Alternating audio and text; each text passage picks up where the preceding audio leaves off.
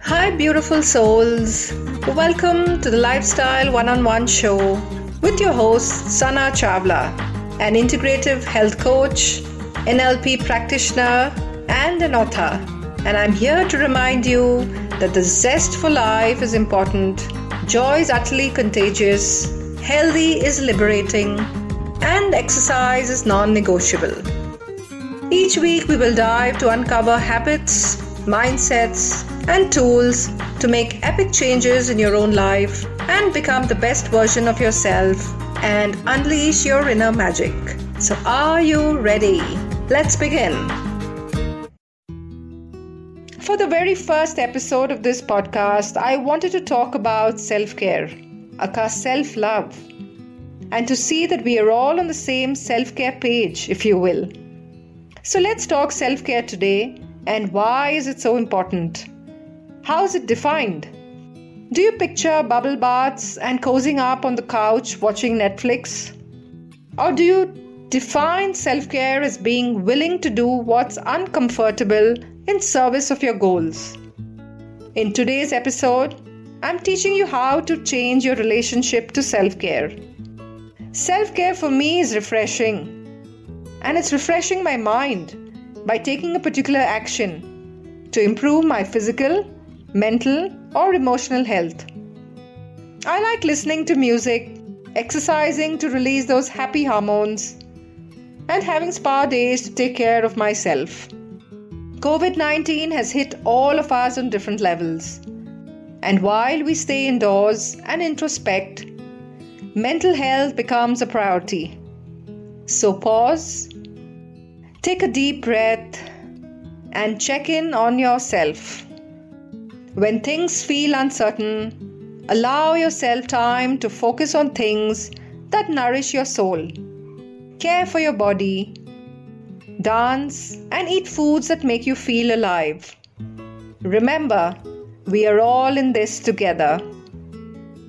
Imagine connecting to your inner child and affirm to yourself I am loved, I am appreciated, I am in safe hands, I am successful, I am happy, and all is well in my world.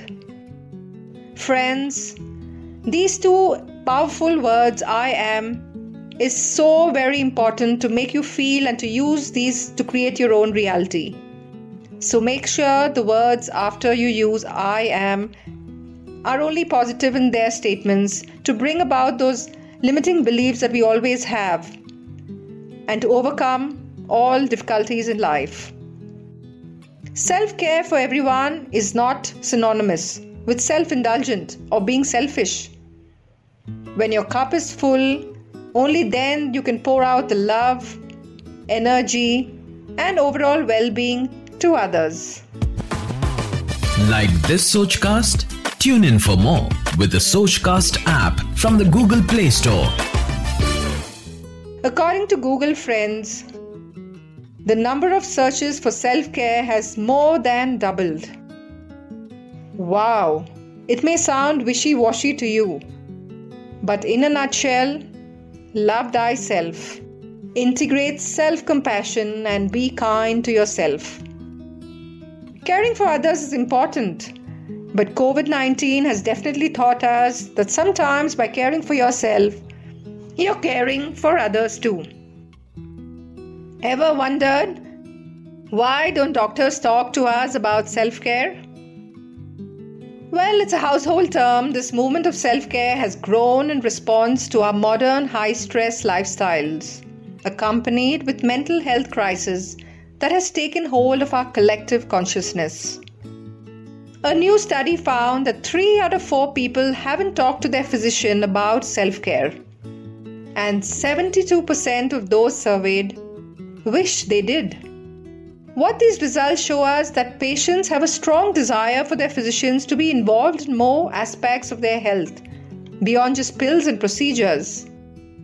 They want a fuller partnership and relationship where they can discuss their health and well being in other deeper ways that impact them. So, listen, if they won't prioritize it, you should. Self care isn't frivolous, and it's absolutely within your right to ask your doctor and get their advice. So, my advice would be to find a healthcare provider who prioritizes holistic health.